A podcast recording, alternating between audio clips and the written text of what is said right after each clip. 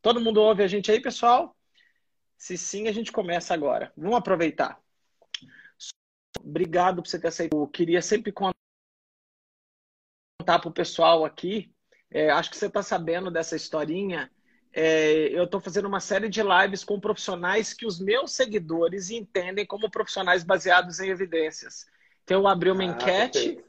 Eu abri uma enquete alguns dias atrás e foi muito legal, foi muito legal. Teve gente que eu não conhecia, que eu convidei. Então, semana que vem, por exemplo, eu vou conversar com a Fernanda Landeiro, vou conversar com o Rafa Lund, que é um professor de educação física, e dos médicos. O Rafa é sensacional. Ele é sensacional, sensacional. Fiquei super feliz. Eu já conheci o Rafa. As pessoas que eu conhecia fica mais fácil, né, Souto? Como você, por exemplo.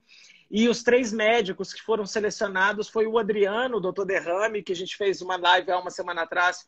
Foi super legal. Fiz uma com o Zé Alencar na segunda-feira, que nós dois somos fãs dele, e hoje com você. E queria muito te agradecer por você estar aqui comigo hoje, tá bom? Então, isso é uma série de lives de profissionais baseados em evidências. Eu queria convidar eu que todo mundo. É, não, e eu estou super feliz é, eu queria convidar todo mundo para participar da PBL Week no dia 6 a 8 de julho, que eu vou fazer live sobre como as pessoas devem sair dessas pegadinhas malucas em tempos de Covid e principalmente profissionais de saúde, né, Souto? Eu acho que o paciente não tem culpa das informações estarem entrando de forma completamente incorreta na cabeça deles, mas os profissionais de saúde não podem errar em decisões básicas, né? Dá um exemplo, eu não sei se você acompanhou isso hoje, Souto, Hoje de manhã, a Universidade de Oxford anunciou que vai fazer, vai fazer um ensaio clínico de ivermectina. Todo mundo entendeu que ivermectina funciona. Eu falei, cara, é um erro tão, né, tão básico, tão fundamental. É, é muito básico. E a gente precisa educar tá. as pessoas para isso. Eu vi que o, o, Zé Alencar postou no Twitter uh, justamente isso aí, né, chamando a atenção. Olha, o pessoal anunciou que vai estudar. E aí eu fiz uma brincadeira, eu coloquei ali, ó, é mais ou menos como eu dissesse assim, Léo, eu apostei num cavalo, uhul. Aí você vai dizer, tá, mas o cavalo ganhou? Eu vou dizer, não, mas, mas ele vai correr, uhul. é, cara, você só apostou naquilo ali. Em outras palavras, é, é uma coisa que está tá sendo testada, que a bioplausibilidade é pequena, a chance de ter algum resultado baseado no que a literatura mostrou até agora é pequena. Então, Tá bem, eu acho que não custa testar e seria muito bom se a gente descobrir que a coisa tem algum efeito, se o efeito existir, deve ser um efeito muito pequeno pelo número de estudos que acharam resultados nulos, né? Mas o fato de que um anúncio na mídia sobre que uma determinada droga será testada, está sendo, sabe, disparado pelo WhatsApp, como se isso fosse evidência de que funciona, significa que o furo está muito embaixo. Está muito e outra, solto. Né, eu concordo com você também, assim, a, a, questão da, da pandemia, eu acho que ela simplesmente deixou uh, vivo, ao vivo, cru, óbvio, a deficiência que existe na formação de práticas de saúde baseada em evidências no nosso país. Concordo. Né? Isso já existia, não, não apareceu agora com, com, a, com a pandemia. É que era uma coisa que não era tão óbvia, porque talvez no, no dia a dia as pessoas não expusessem ao mundo de, de forma tão vocal a sua ignorância. Né? Exatamente, exatamente. É, eu acho que amplificou a loucura toda, né? Bom, paciência, eu acho que a gente é, é uma oportunidade para a gente educar as pessoas e tentar ajudar, né? Fazer a contribuição e lives como essa vão contribuir bastante. Eu não sei se você precisa de introduções para o pessoal da minha página, porque foram eles mesmos que te escolheram, né? O doutor Souto, né, ele é um cara que tem feito muita divulgação científica legal, é, e ele também trabalha não só na área específica dele de urologia, mas também ele trabalha muito com divulgação de estratégias nutricionais baseadas na estratégia de low carb. Então, assim, antes de mais nada, solto, algumas pessoas também me perguntaram, mas o que é low carb, velho? Entendeu? Então, assim, eu vou começar muito do básico, porque eu acho que a gente uhum. precisa entender o básico. Então, a gente vai gastar uns cinco minutos muito no básico e depois a gente vai entrar mesmo para que, que serve essa coisa toda. Me responde para nós. A primeira coisa, vamos começar do básico, bem mais, mais básico ainda, soltou. É, eu, eu, eu, eu tenho me assustado, de novo, na pandemia, que eu passei a ler mais coisas de profissões diferentes da minha. Para quem é da sua audiência, eu sou fisioterapeuta de formação. é, trabalho com epidemiologia na área de doenças do aparelho musculoesquelético. E eu achava que a fisioterapia era uma profissão com problemas de evidência. E eu descobri uhum. que ela está muito, mas muito, mas muito melhor do que várias profissões muito mais tradicionais do que a fisioterapia. E uma dessas que me decepciona é a nutrição. Entendeu? Você poderia comentar para mim quais são os principais problemas, quais são as principais dificuldades nesses estudos que envolvem alimentação para qualquer desfecho clínico? O que, que, você acha do cenário da nutrição? Para onde isso tem que ir? É, eu acho que você colocou muito bem a, a nutrição. Ela dentro das uh, ciências biológicas parece ser a que está mais uh, travada no sentido de evoluir com o avanço da ciência, com as práticas de saúde baseadas em evidência. Uh, o porquê disso eu acho que tem aspectos políticos. O que, que, eu quero dizer com políticos? Políticas de saúde, diretrizes que foram estabelecidas muito tempo atrás, pessoas que comprometeram as suas carreiras uh, acadêmicas defendendo determinadas coisas, e a gente sabe como às vezes é difícil para as pessoas mudarem uh, aquilo que definiu as suas carreiras. Então, existe isso. Né? Por outro lado, por muito tempo, a nutrição foi baseada em uma prática mecanicista, para usar esse termo que se usa dentro do, das práticas de saúde baseada em evidência. O que é o mecanicismo? O mecanicismo é assim: uh, eu sei que o que se acumula na placa da artéria é colesterol. Uhum. Bom, eu sei que ovo tem colesterol, então não toco meu ovo. Perfeito. Né? Uh, vejam, assim, se, se, isso for falado com essa, dessa forma em qualquer área fora da nutrição, as pessoas vão ficar chocadas, porque isso seria a mesma coisa que dizer eu tenho um remédio que liga num determinado receptor, esse receptor ele está envolvido em tal doença, logo eu devo usar esse remédio para essa doença. E não é assim que a gente faz. Perfeito. Tá? Perfeito. Como é que a gente faz? A gente levanta a hipótese baseada no mecanismo, aí a gente vai testar no, no, no, no ratinho, no, estudo pré-clínico, depois em seres humanos, até chegar no ensaio clínico para a gente ver se aquilo funciona ou não. Então a nutrição ela sempre foi muito mecanicista. Depois a nutrição começou a se basear numa coisa chamada epidemiologia nutricional. Né? Uhum. E a epidemiologia nutricional, ela tem muitos problemas, como você sabe, sabe explicar até melhor do que eu. A epidemiologia nutricional se baseia muito em questionários, questionários uhum. de frequência alimentar. Seria legal quem está nos ouvindo tiver curiosidade entrar no Google e fazer um download de um questionário de frequência alimentar e aí logo vocês vão entender o que eu quero dizer. A coisa tem várias páginas com perguntas que são irrespondíveis. Né? Uhum. Quanto, com que frequência você consome determinado alimento nos últimos seis meses? Uh, e, e, e, como é cansativo, são muitas páginas, a gente vai perdendo a acurácia nisso, além de estar dependendo da memória. Uh, então, nós já temos aí o que? Um, um viés de aferição. Uhum. Né? A uhum. gente uh, não sabe se aquilo que a gente está medindo é real e se a gente está, uh, se é confiável, se é reprodutível. E, aliás, pelo uhum. contrário, existem alguns estudos questionando essa reprodutibilidade. Uhum. Bom, feito isso, a gente constrói aquela grande tabela de Excel com 50 mil pessoas que responderam Uh, cada uma um questionário de 72 perguntas. Eu acrescento nessa tabela dados como uh, sexo, idade, altura, peso e tudo mais que você imagine. E uhum. aí, o que, que o pessoal faz? Começa a fazer cruzamentos, começa a fazer aquela fishing expedition, né? Aquela, uhum. é, eu vou jogar a linha no rio para ver se tem peixe. Né? Uhum. Então, o, o, problema disso qual é? Se eu tiver uma tabela com 50 mil pessoas e com um número incrível de colunas de dados, é lógico que eu vou achar correlações. Uh, tem, tem aquele site muito engraçado, de, só de correlações espúrias, né, que você uhum. deve conhecer. Então, aparece lá o, uh, o número de filmes de um determinado ator, tem uma correlação quase perfeita com qualquer outra coisa absurda, como o número de afogamentos em piscinas, Tá? Uhum. Uh, e, e, a ideia do autor por trás da, desse site é mostrar que se você tiver um número muito, muito grande de variáveis, você sempre encontra correlações. Exato, né? exato. Então, a, a, a, epidemiologia nutricional virou isso. Cada dia sai uma notícia de alguém que correlacionou um determinado alimento com causar ou prevenir câncer, com causar ou prevenir diabetes. Tá? E, e, e, aí, uh, isso é publicado, por incrível que pareça, às vezes em revistas uh, de prestígio. Né? Uhum. Isso gera manchete, porque afinal, uh, nem todo mundo toma remédio, mas todo mundo come.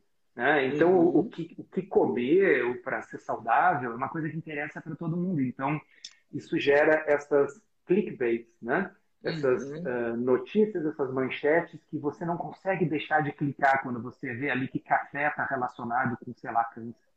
Né? Uhum. E, e aí depois nós podemos entrar em, em detalhes de, dos problemas, por exemplo, de desses uh, riscos relativos de 1,06 né, uhum. que são relatados como importantes, embora a, ela seja uma magnitude que coloca ela dentro do ruído e não do, do sinal. Então você tem razão, assim, a nutrição ela, ela tem essa praga que é se basear em mecanismo, se basear em epidemiologia nutricional, uhum. e aí a gente vê que as pessoas muitas vezes estão deixando de adotar estratégias que comprovadamente dão resultado para resolver o seu problema agora, apostando em algum risco teórico levantado por esse tipo de evidência ridícula que nós estamos falando em um futuro distante. Legal. Então a pessoa Muito sacrifica, legal. Né, sacrifica o agora, hipoteca o agora por um risco. Lá na frente uh, que você nem sabe se vai existir. Lá na frente que você nem sabe se é real ou não.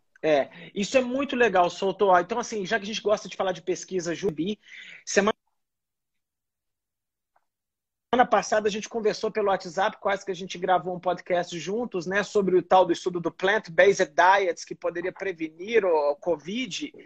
E, e é a su... eu olha, quando você me mandou o artigo, eu achei que ele era ruim, mas na hora que eu li, eu falei, eu não quero, eu não quero conversar com o Souto antes de ler o paper. É, é muito estranho, né? Ele é muito estranho e basicamente assim, igual eu falo, eu não sei, eu não lembro o que eu comia cinco dias atrás né? Ou seja, minha memória é péssima, a não ser que eu tenha tido uma festa, eu lembro exatamente do dia, né? Uma âncora, é, fazer um inquérito alimentar que pergunta o que você faz nos últimos 12 meses e, e, e ali te coloca em categorias, né? E a moça não satisfeita em criar categorias, ela juntou categorias, né? E uhum. aí, ela, aí ela rodou um modelo multivariado.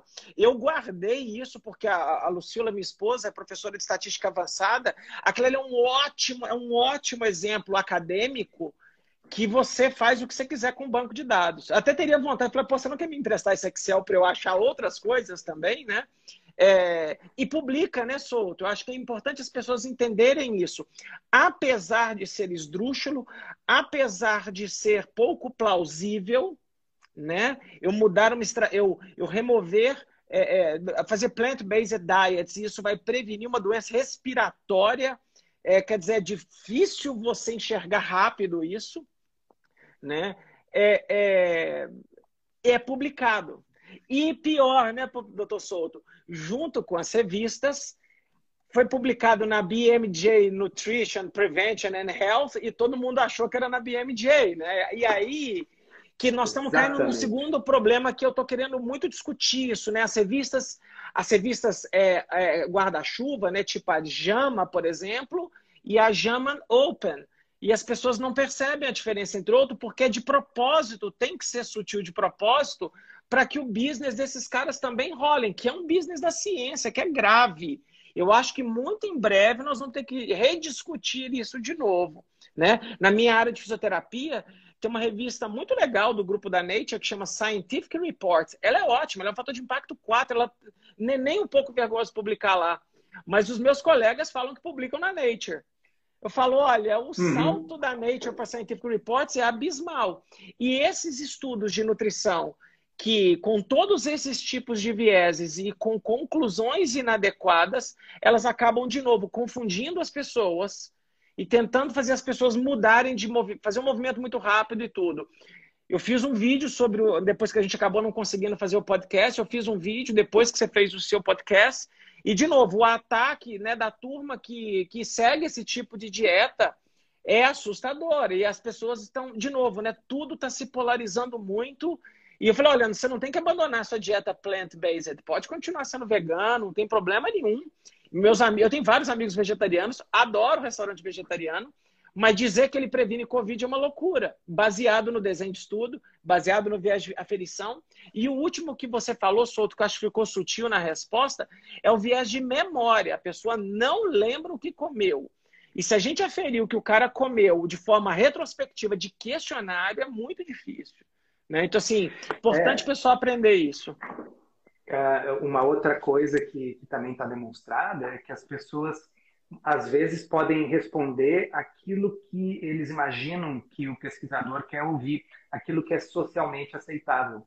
Né? Então, o, o, o cara ele fica constrangido de dizer que ele comeu rodízio de pizza ontem. Então uhum. ele diz que ele comeu, não, eu comi um peixe com legumes.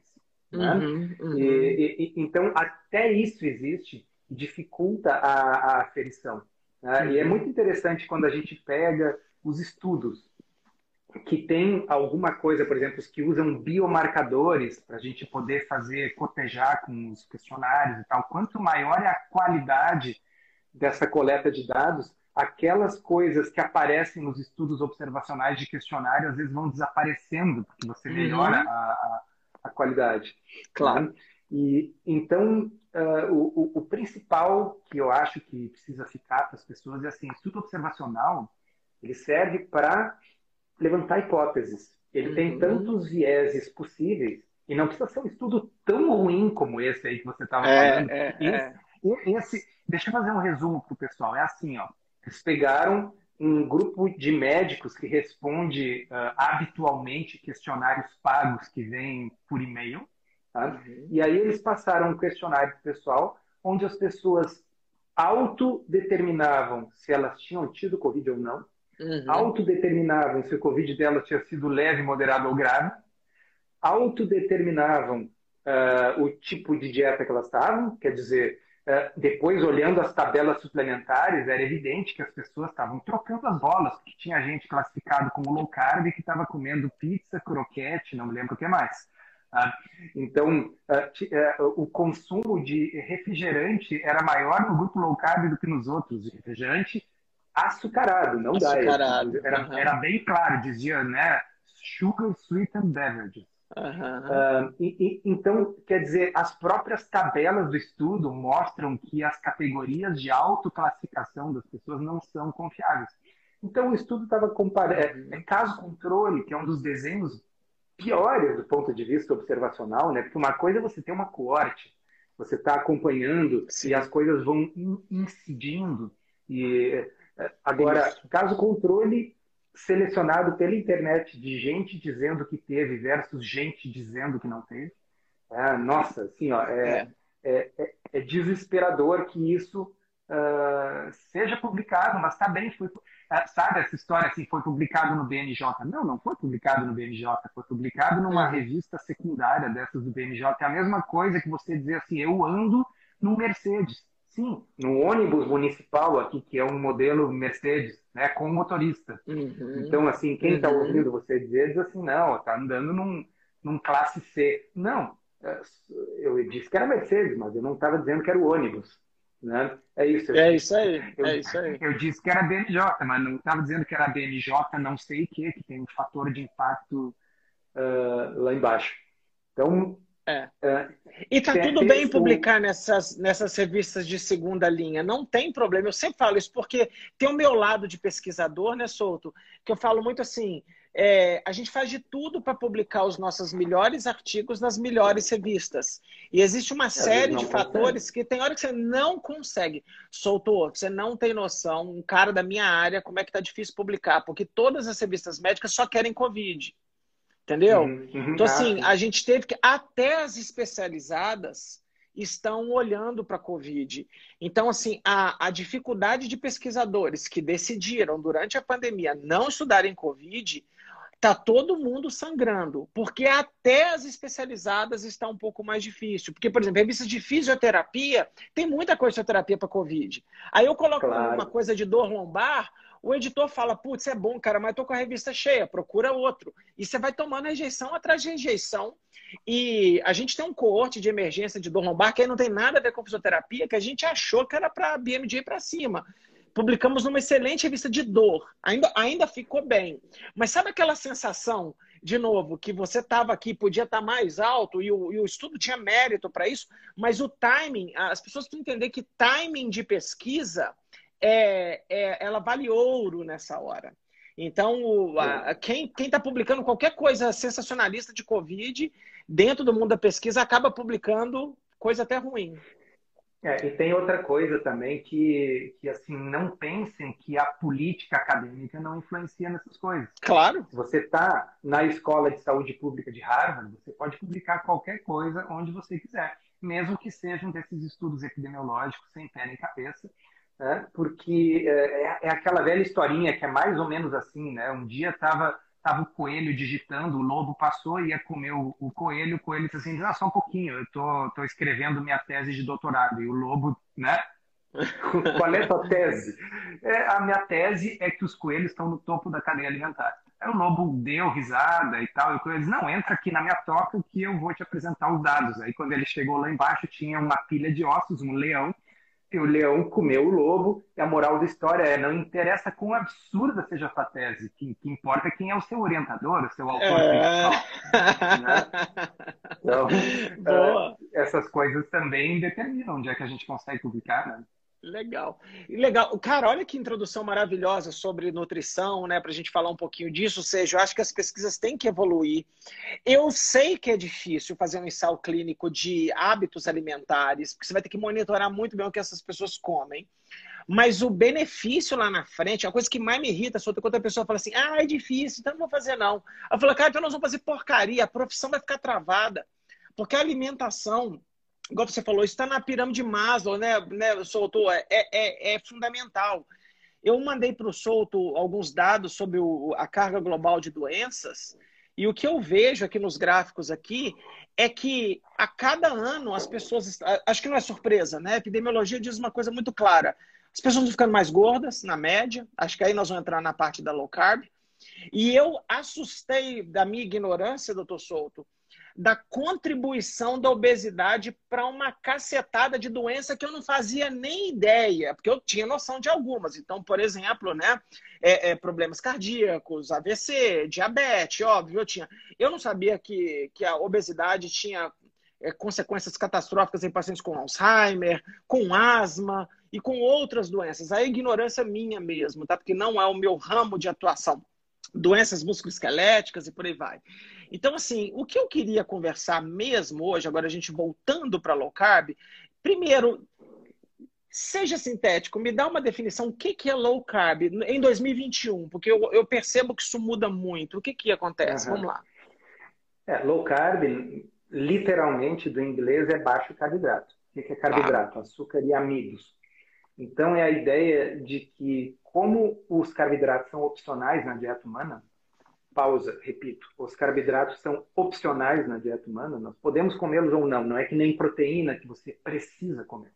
Tá. Uh, nós podemos seletivamente reduzir os carboidratos na dieta e isso favorece a perda de peso, favorece a melhora da resistência à insulina, extremamente útil para pacientes com diabetes com acompanhamento médico, porque frequentemente a gente precisa intervir rapidamente para a redução dos medicamentos, porque a eficácia é muito grande, né?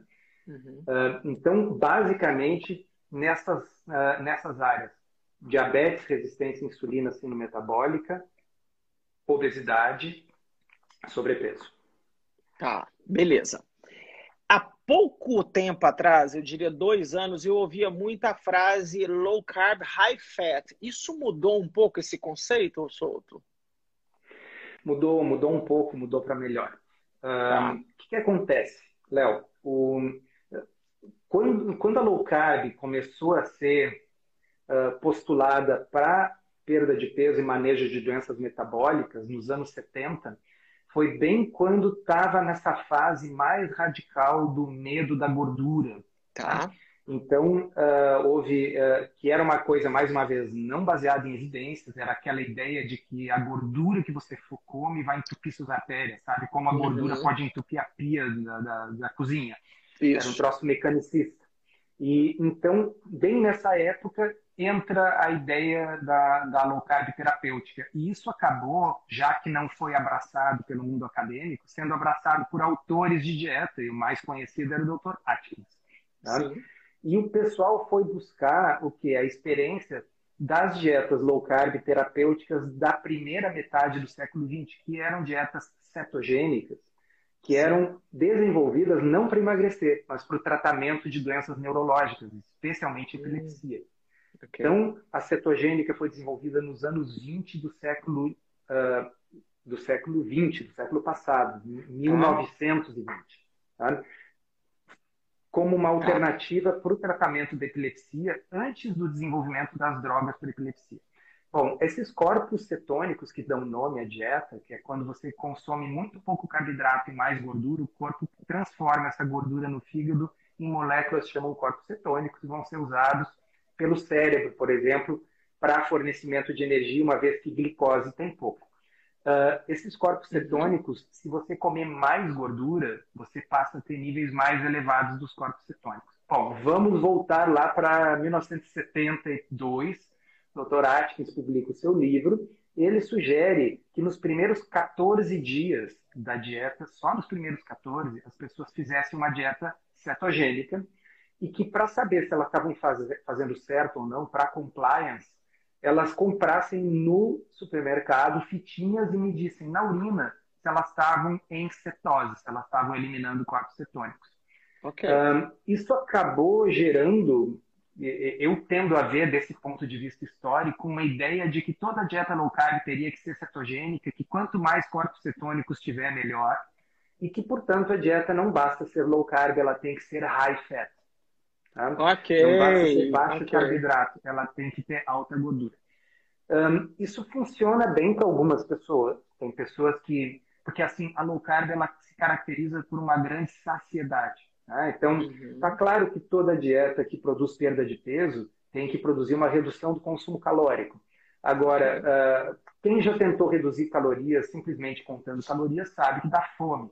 Então, para você. Uh, eu vou fazer uma analogia para ficar mais claro é, é, como você comparar, na época da epidemia da AIDS, as pessoas que defendiam como solução para a AIDS a abstinência.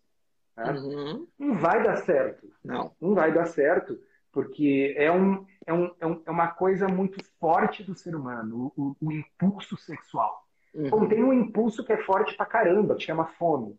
Tá? Então, se você deixar os indivíduos com fome, Léo, não vai dar certo. Que é impulso então, primitivo, né, Souto? É um impulso primitivo. primitivo vai dar é. certo por algumas semanas, por alguns meses, se o indivíduo for muito.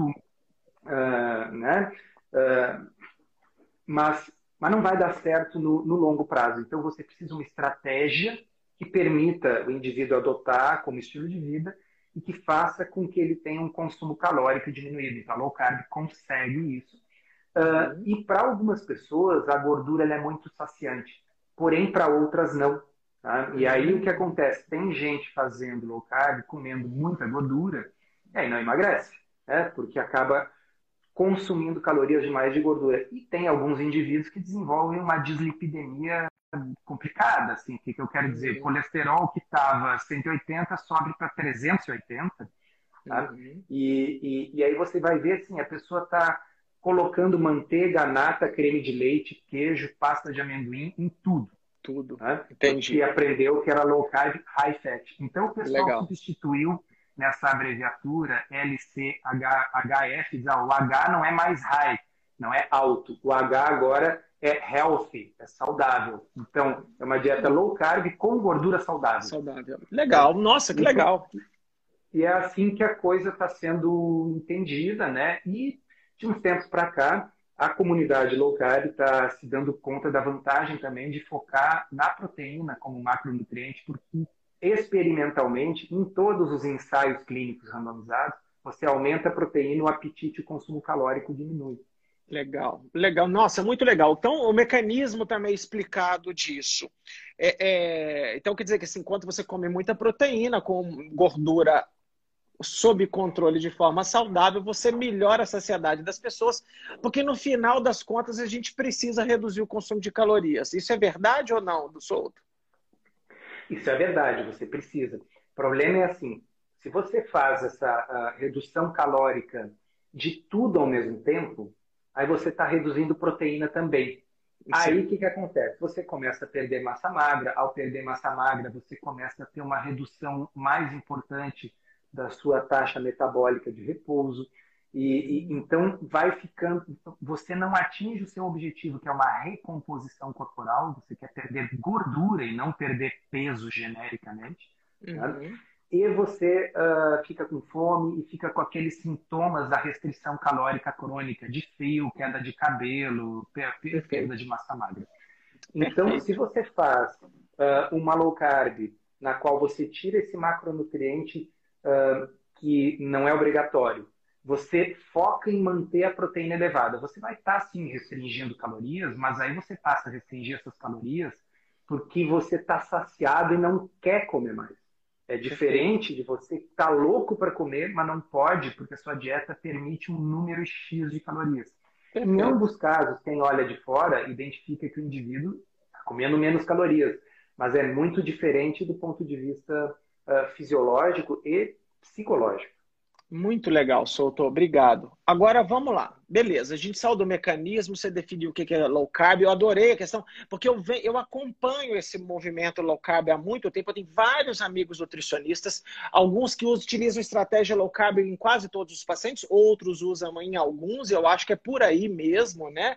É, existem várias formas de chegar no mesmo lugar. É muito bom quando a gente tem uma doença que a gente pode tratar de várias formas, né? Então você Sim. pode, inclusive, fazer uma bariátrica, você pode dar remédio, você pode dar, fazer dieta dieta, e eu acho importante. Tem uma galera me zoando que eu tô tomando Coca-Cola, eu tô mesmo, tá, gente? Ó, é sem açúcar, tá? É, se a Coca-Cola quiser me, me, me, patrocinar, fica à vontade. Eu sei que numa é, live de nutrição. Pix. É, é, manda aí, manda lá para casa. É, é, é, mas e agora, só que eu quero entrar nessa parte mais, mais forte da evidência. É, nós temos bons ensaios controlados aleatorizados de dieta low carb para algum desfecho importante em saúde? Pode ser perda de peso, pode ser para redução da, da, resistência à insulina, etc. O que, que nós temos por aí? Nós, nós, temos. Nós temos bastante coisa. E isso é uma, é uma das coisas que, que me chocava e foi talvez um dos principais motivos de eu dar início ao blog Ciência Low Carb. E, enfim, é por isso que nós estamos aqui hoje um, era o descompasso que tinha entre a quantidade de estudos de boa qualidade que já estavam publicados e o desconhecimento uh, por parte dos médicos e nutricionistas de que A, a estratégia funcionava, B, que ela era segura e C, que ela podia tratar especialmente bem as doenças relacionadas à, à resistência à insulina, então, sino metabólico e diabetes. Uh, no quesito perda de peso, quando você tem estudos comparando low carb com low fat, que são muitos, porque a low fat era o default, era o padrão, era, é, era, uhum. era aquilo que era defendido. Se você olhar a pirâmide alimentar, a base dela são 6 a 11 servidas de carboidratos. Então ali tem pães, massas, biscoitos, arroz. E se você olhar lá em cima da pirâmide, está lá a gordura lá escondida. Né? Então a dieta tradicional da pirâmide era low fat virtualmente todos os estudos comparando low carb com low fat mostram perda de peso mais acentuada com low carb. Quando a comida é ad libitum, quando você deixa comer à vontade. Ok. Tá? Você pode perder peso com low fat? Pode, mas você precisa impor a restrição calórica. Você precisa contar calorias, de uma forma geral. Tá? Um, qual é a minha crítica aos estudos que controlam calorias e mostram resultados iguais. Uhum. É mais ou menos, Léo, como se você fizesse assim, ó, sabe esse estudo, saiu um ensaio clínico randomizado grande no New England, com uh, um, milhares de pessoas, dois anos de segmento, com a droga semaglutida, que no Brasil o nome é Ozempic, tá? para perda de peso. Uhum. Então, um grupo usando Ozempic, outro grupo usando placebo, e o pessoal teve uma perda de peso impressionante, de, se não me engano, 18% de peso corporal, com Uau. o uso do Ozempic que se manteve por dois anos. Tá. Um, agora, imagina que o estudo fosse feito assim: eu vou dar o Ozempic para um grupo, para o outro grupo eu vou dar placebo, mas os dois grupos têm que comer 1.500 calorias. Uhum. E aí eu chego à conclusão no final que o Ozempic e o placebo são iguais. Uhum. Que a perda de peso foi igual. Por... Então, não faz absolutamente nenhum sentido você fazer dessa forma. Você quer ver se a droga induz perda de peso em condições de vida livre. É por isso que você então... randomiza, né, o, o Soto? Por isso que você randomiza em dois grupos, porque o comportamento das pessoas vai ser igual nos dois grupos. Um, um ótimo paralelo, isso que para ajudar a galera a entender, é vacina. Por isso que a pessoa, quando vai pensar o clínico de vacina, ela não sabe se ela tomou a vacina de verdade ou de mentira. Porque se ela souber que ela tomou uma vacina placebo, talvez ela entra para dentro de casa e não sai mais. Aí ela não pega Covid de jeito nenhum. Então, é, eu concordo com você. O comportamento da população ele é controlado dentro de um desenho de estudo por dois fatores maravilhosos, igualmente lindos: o cegamento do sujeito e a randomização. Porque aí o cara é. não sabe onde caiu. Legal, pode, pode seguir. Desculpa então, te interromper. Tem, tem, houve alguns estudos que compararam é, low carb com outras coisas, mas a condição era ambos grupos iriam comer a mesma quantidade de calorias. Isso é pré-determinado. Bom, se ambos grupos comem a mesma quantidade de calorias, o resultado é o mesmo e você diz que as dietas são as mesmas. A brincadeira que eu fiz uma vez no, no blog foi dizer a mesma coisa que fazer uma corrida do Porsche com o Fusca mas você diz assim, tem uma condição, a velocidade máxima é 30 km é por hora. Não faz sentido. Porsche e Fusca chegam juntos à conclusão, Porsche e Fusca são iguais. É, é, talvez até a resposta desse estudo, né, Solto, é assim, olha, é, se a restrição calórica foi idêntica nos dois grupos e eles são similares por causa da randomização, não importa a estratégia alimentar. Talvez a, a verdadeira Sim. conclusão é isso, né? É porque eu a acho que a pessoa olha... conclusão é essa o pessoal olha ao contrário, né? Porque eu acho que aí é porque parece hemorragia, mas não é. Né? Então você fala, num ensaio clínico em que o controle calórico é idêntico nos dois grupos, bem conduzido, dane-se a estratégia alimentar. Né? E depois você deve ter outros desfechos, né? O sofrimento das pessoas, que talvez algumas pessoas se adaptam melhor ou pior nas dietas, né? Legal. Exato. Uh, um, aí, quando você vai ver para controle é, de diabetes, de glicemia, de síndrome metabólica, gordura no fígado, aí os ensaios clínicos já mostram superioridade da estratégia. Legal. Mas cá entre nós, no ponto de vista de mecanismo, uh, era quase um, um, paraquedas isso, né? Uh, o que, que acontece? Eu tenho uma doença que se caracteriza por excesso de glicose no sangue. Aí eu tiro a glicose da dieta do indivíduo. Né? Uhum. Assim, é previsível que fosse melhorar mas com todos os estudos que teve, precisou esperar até 2019 para a Associação Americana de Diabetes finalmente colocar low carb em diretriz. Legal, né? interessante. Então, é, essa é uma briga que, do ponto de vista de diretriz, ela agora já está vencida. Né? No, tanto a Associação Americana do Diabetes, como a Associação Europeia do Estudo do Diabetes, a Diabetes UK, a Diabetes Austrália, a Diabetes Canadá, todas já colocaram a low carb como uma das opções baseadas em evidência para o manejo do diabetes, com uma observação: é a que dá mais resultado ao mesmo tempo que reduz os remédios. Tá? Muito legal. Porque quando você tem a possibilidade de aumentar medicamentos, você consegue resultados semelhantes, né? com uhum. diferentes estratégias. A única que você consegue ter resultados glicêmicos desse nível, reduzindo remédios ao mesmo tempo, é low carb. Então a ideia, Léo, não é, claro, dizer que é a única estratégia que emagrece ou que é a única estratégia para diabetes. É, é abrir um espaço para ela sentar no, no espaço que ela tem de uma estratégia com comida de verdade, quer dizer, não é uma coisa com shakes comerciais, você não precisa ficar comprando barrinhas disso e daquilo, é comida de verdade que você compra no açougue, na peixaria e na feira, né? uhum. que pode ser feita em casa, em viagem, no trabalho, no restaurante. Você não precisa levar uma balança para pesar quantidades, porque você não está contando calorias, é uma grande facilidade. Uhum. Né? E que tem um resultado que, dependendo da forma como você compara, é superior, e dependendo da forma como você compara, é igual. igual. Então, uma forma interessante de você se dar conta disso, também escrevi uma postagem no blog uma vez, é que a narrativa foi mudando. Num primeiro momento é isso é uma loucura e vai te matar. Num segundo momento é é, mas não tem evidências.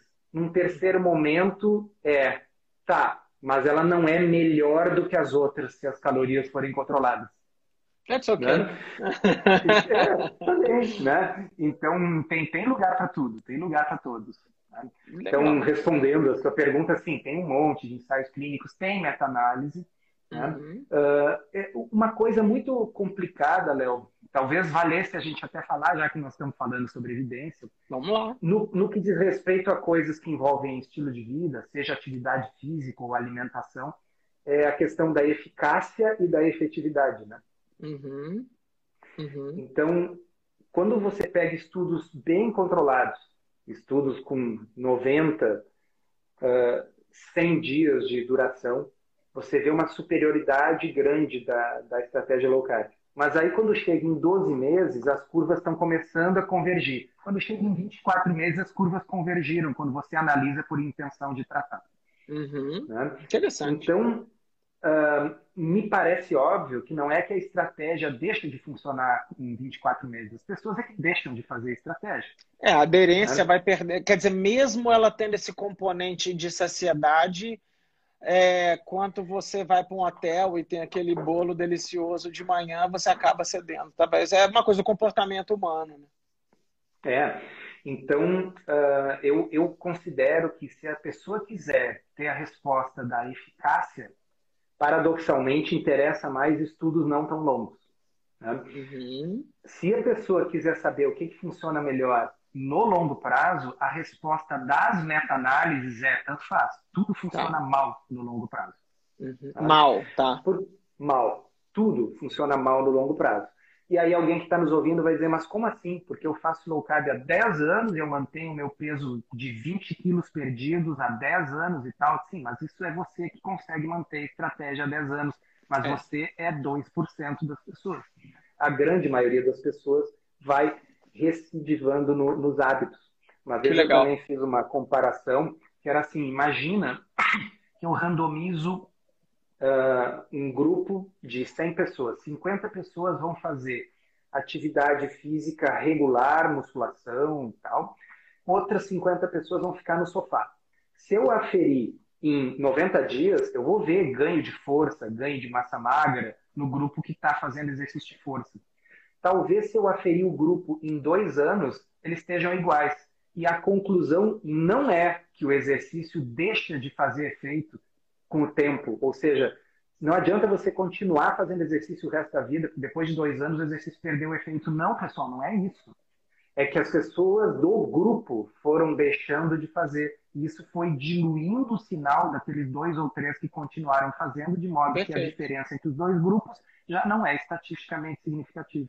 Perfeito. Então, uh, e, e, e qual, qual, é que eu acho que é o grande defeito, Léo? Quando vai uma pessoa uh, no, no consultório perguntar para você, uh, eu quero saber qual é a estratégia que me dá maior ganho de força ou de massa magra. Você não vai dizer assim, ó, tanto faz, pode ficar no sofá, porque daqui a dois anos, em média, todo mundo vai estar igual. Você não diz isso. Você diz não, assim, não. Você vai entender. É, é, é, é o treino de força. Por quê? Porque os ensaios clínicos que medem eficácia mostram que o termo de treino de força é eficaz para a construção de massa magra. Agora, você tem que continuar fazendo, você explica. Mas quando chega a pessoa com disfunção metabólica, pré-diabetes, obesidade, o pessoal diz assim, não adianta nem fazer dieta, porque estatisticamente daqui a dois anos você vai estar gordo de novo. Não faz sentido isso. Você não. tem que dizer para a pessoa aquilo que tem a melhor evidência, aquilo que funciona melhor. E, de preferência, dar suporte para que ela consiga se manter na linha mesmo sabendo. Sabe o exemplo mais óbvio? Cigarro. Todo mundo sabe que a maioria das pessoas que tenta parar de fumar uh, uh, volta, né? Existe um grupo que consegue parar e não fuma mais. Isso não impede as pessoas, os médicos, de dizer que a pessoa deve parar de fumar. Você diz o que é melhor. Se a pessoa uhum. vai conseguir fazer depois, é um segundo problema. Muito legal. Souto, deixa eu fazer uma. Aí é porque você deve estar esmiuçando isso. Nesses ensaios clínicos que acompanham aí dois anos, eh, comparando estratégias alimentares, por exemplo, eles monitoram a aderência? Um, assim, ó, existe um, um, estudo um grande, mas tem um, um, detalhe fatal. Ele não é randomizado. Ele é um ah. ensaio clínico não randomizado de pessoas autoselecionadas. Tá. Então ele compara cuidados usuais, versus pessoas que optaram por utilizar a dieta cetogênica para o controle do diabetes. Qual é a grande vantagem da cetogênica? Ela tem um biomarcador.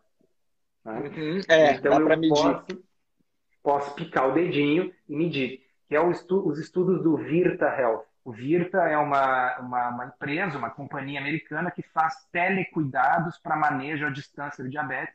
E aí o Virta, dentro do pacote do Virta que o paciente americano lá assina, ele recebe uma balança Wi-Fi que ele se pesa todos os dias e manda direto para o Virta o peso dele. Uau, que legal. Ele recebe um monitorzinho de glicose e de corpos cetônicos que ele mede todos os dias e manda se um determinado dia ele se desviou, a cetose baixou, a glicemia subiu, um coach entra em contato pelo aplicativo para saber o que aconteceu. Tá? Então, esse estudo com esse nível de intervenção e, e, cuidado mostra resultados incríveis. Depois de dois anos, a, a, a, a perda média de, de, peso é de 12% do peso corporal e ela desce e se estabiliza e não sobe mais, diferente daqueles estudos em que não tem esse nível de, uh, de controle. 94% dos pacientes com diabetes tipo 2 usando insulina ou deixam de usar insulina ou reduzem significativamente as doses. Uh, vários pacientes deixam de usar vários medicamentos. É um negócio assim muito impressionante os resultados do VIR.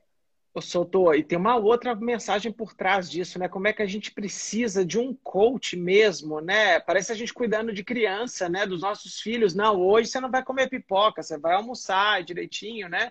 É, é, é, depois eu, eu quero ler esse estudo. É muito legal para ver acompanhamento, né? Quer dizer, e é em tempo real e o cara liga. Isso é muito legal. Nossa, muito legal. É, é eu acho que ele é, ele é, ele é muito interessante para mostrar, assim, né, ah, digamos, como a, como a prova de conceito, uh, os ensaios clínicos para mostrar que low carb funciona para diabetes têm incontáveis, estão feitos, tá, assim, não há mais dúvidas, já está em diretriz.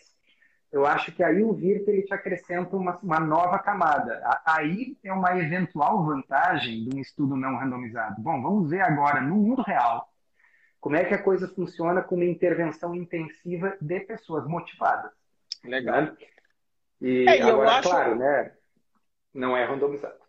Eu acho que talvez no futuro, é engraçado, eu leio um estudo desse, eu falo, putz, cara, será que a gente não consegue replicar um negócio desse randomizando, né? Porque aí você arremataria, né, Souto? Assim, a minha, a minha psicose dentro de pesquisa nunca foi em descobrir uma coisa nova, mas otimizar estudos já existentes, sabe? Se olhar para o negócio e falar assim, cara, Olha que estudo legal, vírgula, ele tem um viés, tem um marcador ali que você fala, putz, eu não consigo cravar.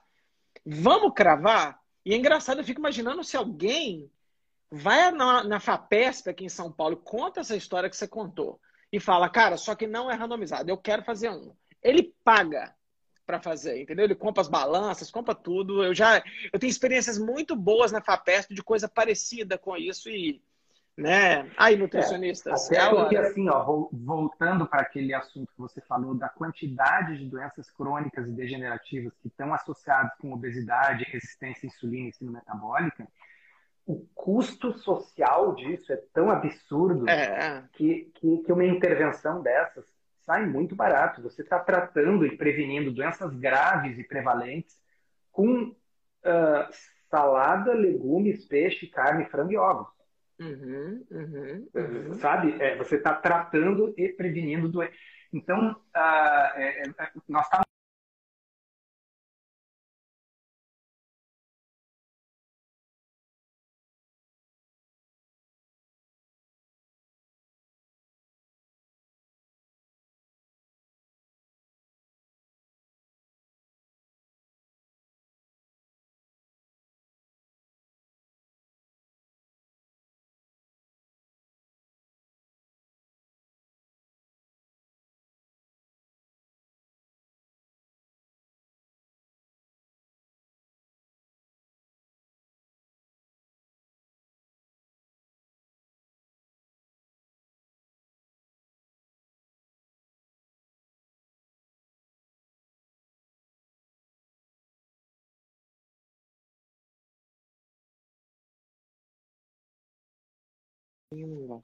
Voltou, voltamos, voltamos, querido.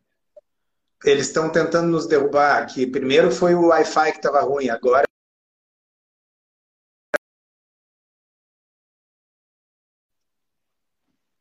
Acho que agora vai.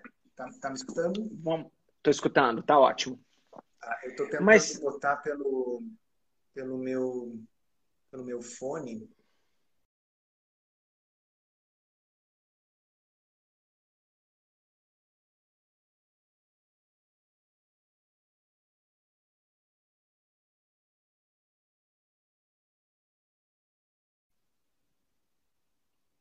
Voltou? Tamo, tamo de novo Voltou, junto tá, aqui. agora voltou pelo fone.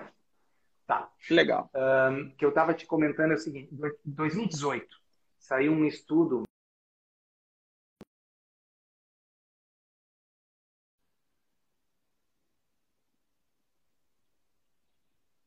Tô ouvindo, solto, tô te vendo. Ouvindo. Tá. Ô, Léo, e ouvintes, me deem um segundo que eu vou pegar um fone de ouvido Confuser, que nós estamos fazendo também uma gravação aqui o podcast, aí precisa ser. Tá bom. Só um minutinho, tá? Tá bom.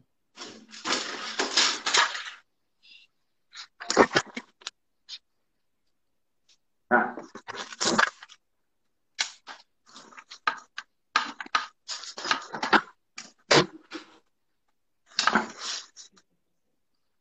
Bom, azar, vai assim sem fone mesmo. Pronto. Tá bom. Vamos, vamos A adiante. gente já tá acabando. A gente já está acabando. Então, só para não É. perder, o que eu estava comentando é, teve um estudo chamado Direct, que foi publicado, ah, na- foi conduzido na Inglaterra, e eles estavam querendo ver a possibilidade de colocar diabetes tipo 2 em remissão. E eles utilizaram para isso shakes. Ah, então, as pessoas tinham que fazer uma dieta líquida de substituição completa, por shakes de 800 calorias por dia. Então, eram quatro shakes de 200 calorias, por três a cinco meses. Tá. né? Ah, então, pum, troço difícil pra caramba. Randomizado, super bem feito. Saiu publicado no Lancet, se não me engano. E no Lancet de verdade, não é nas, não é nas derivadas. Tá. E, e aí o estudo mostrou que realmente conseguiram, se não me engano, 46% das pessoas, dos diabéticos tipo 2, colocaram a doença em remissão. Isso saiu na, na, na BBC, foi muito noticiado. Né? E eu li aquele negócio e pensava, cara, tem estudos de low carb em diabetes com o mesmo resultado. Tá? Só que a diferença é que ao invés de estar vivendo de shake, pô, o cara está podendo comer um churrasco, né? Então, a, a, a questão é, tem várias formas de fazer? Tem. Mas quais as formas que você vai conseguir manter no longo prazo? A pergunta é, depois de cinco meses bebendo só shakes, tá, agora você vai voltar a comer comida. O que, que impede você de ganhar o peso de novo e ficar diabético outra vez? Verdade. Sabe? É verdade. É Então, verdade. a- a- eu acho que a gente está nesse jogo para o longo prazo. E por isso, ah, estratégias como a low carb, que a, low carb ela é uma heurística simples. né? Você consegue ensinar para quase qualquer pessoa o que é carboidrato, o que é açúcar, o que que é amido, do que que ele precisa se abster para conseguir ter esse resultado. Você conseguir fazer uma pessoa comer 1.700 calorias por dia significa ela ter que seguir um cardápio que dificulta para ela comer fora de casa, para pesar. Pra... Quantas calorias tem esse prato que eu pedi? Mas será que esse molho levou manteiga? Né? Ah, É, é muito complexa a heurística de determinadas estratégias. E a low carb é o seguinte: depois de meia hora de conversa, eu diria que 90% das pessoas sabem olhar um buffet e sabem dizer o que é carboidrato e o que é que não é. Perfeito. É perfeito. fácil. Legal, legal, muito legal. Ô, ô Souto, ó, rapidinho aqui, eu quero, fala, fala sim ou não para mim aqui, tá? É brincadeira de caixinha de Instagram. Se eu comer ovo, eu morro? Pode comer ovo? Ovo vai me matar? Não, vai- o máximo que vai morrer é, é- é- é o pinto que não vai nascer daquele ovo lá. tá? Legal. Pode comer quantos ovos, quantos ovos quiser. Se eu comer carne, eu estou contribuindo com o fim do planeta Terra? Ah, olha só, esse é um tema que eu avisei o Léo, se ele me perguntasse isso, ameaçava ficar mais uma hora aqui. Tá? Mas, para não segurar vocês, está todo mundo esperando a janta, tem um podcast eu tenho um podcast junto com a Sari, chama Comida Sem Filtro, dá para procurar nos tocadores todos aí, então iTunes, Apple, uh, Google, Pocket Cast, tá, tem todos. Comida Sem Filtro. Vocês olhem lá o episódio número 7, que se chama Deixar de comer carne não vai salvar o planeta. Beleza. Oh, eu fico feliz porque eu não vou conseguir parar de comer. sinto muito, planeta. vou continuar comendo. É, última. Se eu fizer low carb, eu vou perder músculo? Massa magra? Léo, você que é fisioterapeuta, eu te pergunto: músculo é feito de açúcar? Não. Não.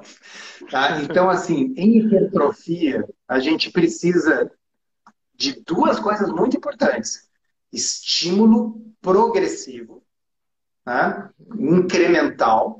Então, precisa fazer força, precisa se puxar. E precisa proteína, que músculo é feito de proteína. Também convém estar em uh, um superávit calórico para quem está querendo ganhar massa magra. Então, não está escrito até está escrito, mas está errado. Quando você olha em lugares que está bem escrito, que, isso, que essas calorias têm que vir necessariamente de carboidrato. Calorias podem vir de carboidrato ou de gordura, tanto faz. Ah, existe hoje, uh, inclusive, fisiculturistas que fazem uh, com low carb. Tá? Uh, o importante é o seguinte: numa dieta low carb para perda de peso, você vai estar tá em um déficit calórico, você vai estar tá comendo menos. Então, às vezes, o alvo tem que ser preservar a massa magra. Né? Você está perdendo gordura e vai preservar a massa magra. Como é que a gente faz isso? Fazendo exercício de força e comendo proteína. Tá? Depois que você estabilizou o peso, você quer continuar na low carb, quer comer massa magra, quer ganhar massa magra, bem, você continua treinando, continua comendo proteína e aumenta o aporte calórico, né? Perfeito. Última pergunta minha de low carb. É... Existe alguma condição de saúde ou algum perfil de paciente que é contraindicado essa estratégia? Contraindicado, fala assim, cara, não pode. É, Léo, basicamente, assim, eu diria pessoas com muito baixo peso. Né? Tá. Então, indivíduos de, uh, de, de, de, muito baixo peso, seja por questão genética ou pelo que for, às vezes é complicado porque realmente é difícil comer muitas calorias numa estratégia que se caracteriza por inibir o apetite. Né? Uhum. Um, hoje ainda de manhã eu tive um chat no meu canal do Telegram. Eu tenho um canal no Telegram que é DR Solto. Tá? É um canal que qualquer um pode entrar lá. Eu tive um chat com uma colega nefrologista, onde nós aprofundamos a questão da proteína e do rim. Então, um spoiler bem rapidinho é assim: Uh, pessoas com uh, rins normais podem comer proteína à vontade, não tem problema. A proteína não causa insuficiência renal. Pessoas que já têm uma insuficiência renal mais grave, elas precisam restringir um pouco a proteína, mas é um pouco, não é muito. É algo na faixa de até 1,2 gramas de proteína por quilo de peso, uma dieta normoproteica. Então, uma low carb pode tranquilamente ser normoproteica. Nessas situações é importante um nutricionista que tenha experiência com a estratégia, né, para ajudar esses pacientes. Então, uh, sinceramente, Léo, fora a situação da pessoa de, de, de muito baixo peso, uh, ela é uma dieta saudável de comida de verdade. Se você pegar as uh, diretrizes nutricionais brasileiras, que são muito boas, de 2014, baseadas no trabalho do professor Monteiro, lá da USP, basicamente o que, que elas dizem? Foque em comida minimamente processada ou não processada e evite alimentos processados e ultraprocessados. Tá? Uma low carb é feita de quê? Vamos deixar claro para as pessoas. Salada, legumes, peixe, frango, carne, ovos, laticínios, frutas de baixo índice glicêmico. Então, é tudo comida de verdade. Basicamente, você está seguindo as diretrizes alimentares brasileiras, evitando alimentos ultraprocessados. Boa parte dos carboidratos que você tira é porcaria, é biscoito, é batata frita, esse tipo de coisa, né? que não faz falta na dieta de ninguém. Então, não tem por que a gente imaginar que isso pudesse fazer mal para alguém ou ser contraindicado, tirando essa situação da, do, do peso baixo. Né? O Soutor, é, dependendo da resposta que você falar agora e a última mesmo, seus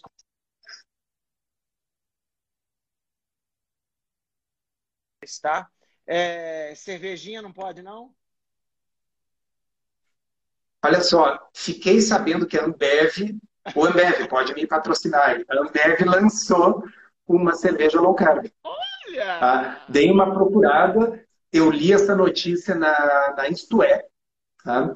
não vi ainda no supermercado, até porque eu não, não sou da cerveja, meu negócio é vinho. Tá? Não então tá também tá não. É, então, eu não fui atrás. Uh, e, e, outra, Léo, low carb é um espectro. Eu não cheguei a falar disso porque nós podemos ficar horas aqui, mas low carb ela vai desde aquela cetogênica, que quase não tem carboidrato nenhum, até uma low carb moderada. Uma low carb moderada tem 100 gramas, 130 gramas de carboidrato. Se eu estou comendo 130 gramas de carboidrato, eu posso comer batata, batata doce, mandioca, frutas uhum. e até uma cerveja, né? Legal. Desde que eu tire açúcar doce, suco doce, uh, pão, massa, biscoito, sabe? Desde que eu tire o excesso do carboidrato refinado.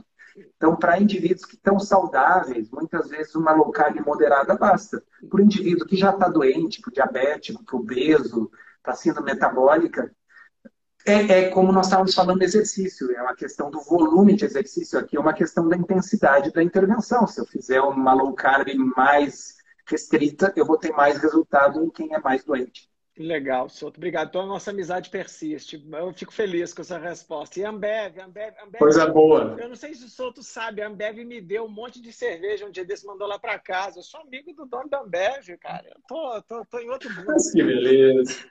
Souto, suas considerações finais, você queria dar algum recado, se despedir da galera, alguma coisa que eu não acabei não te argumentando que você acha que seria importante passar hoje? Dá um recadinho final para todo mundo aí, por favor. Pessoal, eu tenho o blog Ciência Low Carb, que vocês encontram no Google. Para quem gosta de evidência, tem bastante coisa. Muitos dos estudos que a gente citou aqui estão lá. O que eu tenho feito nos últimos 10 anos no blog é eu vejo um estudo, eu boto lá, comento. Tá? Mais recentemente, a gente tem usado o podcast também para conversar com as pessoas. Então, o podcast é o Comida Sem Filtro, vocês encontram também. Para quem quiser uma coisa mais estruturada, nós temos um curso, né? Então, que é um curso em formato de áudio, um podcurso que a gente chama, que vocês vão encontrar em drsolto.com.br barra podcurso. Tá? E para quem tiver especificamente interessado em diabetes, ou porque é diabético, ou porque é uh, profissional da saúde, ah, nós temos também um curso chamado Diabetes a Solução, que se encontra na página com o mesmo nome, diabetesasolução.com.br. Então, falta de informação não será o problema. Legal, soltou. É, dois recadinhos para todo mundo. A live vai ficar gravada, vai ficar no site do no, no Instagram do Solto agora, mas depois ele vai me mandar e eu vou colocar ou aqui de novo com o IGTV ou no YouTube. A gente teve um probleminha técnico, acabou que abriu lá no solto, então vai ficar lá com vocês, tá bom? É, mas assim que a gente acertar os ponteiros aqui, nós vamos trocar arquivo um com o outro aqui, vou colocar aqui também.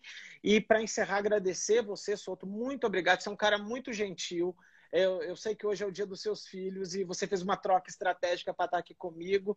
Eu queria fazer, o ideal era amanhã, mas amanhã é meu aniversário de casamento, então cada um trocou de um lado. Muito obrigado pela sua gentileza é, é, e sempre está disponível. Você é um cara muito gentil, muito legal, que está ajudando muitas pessoas.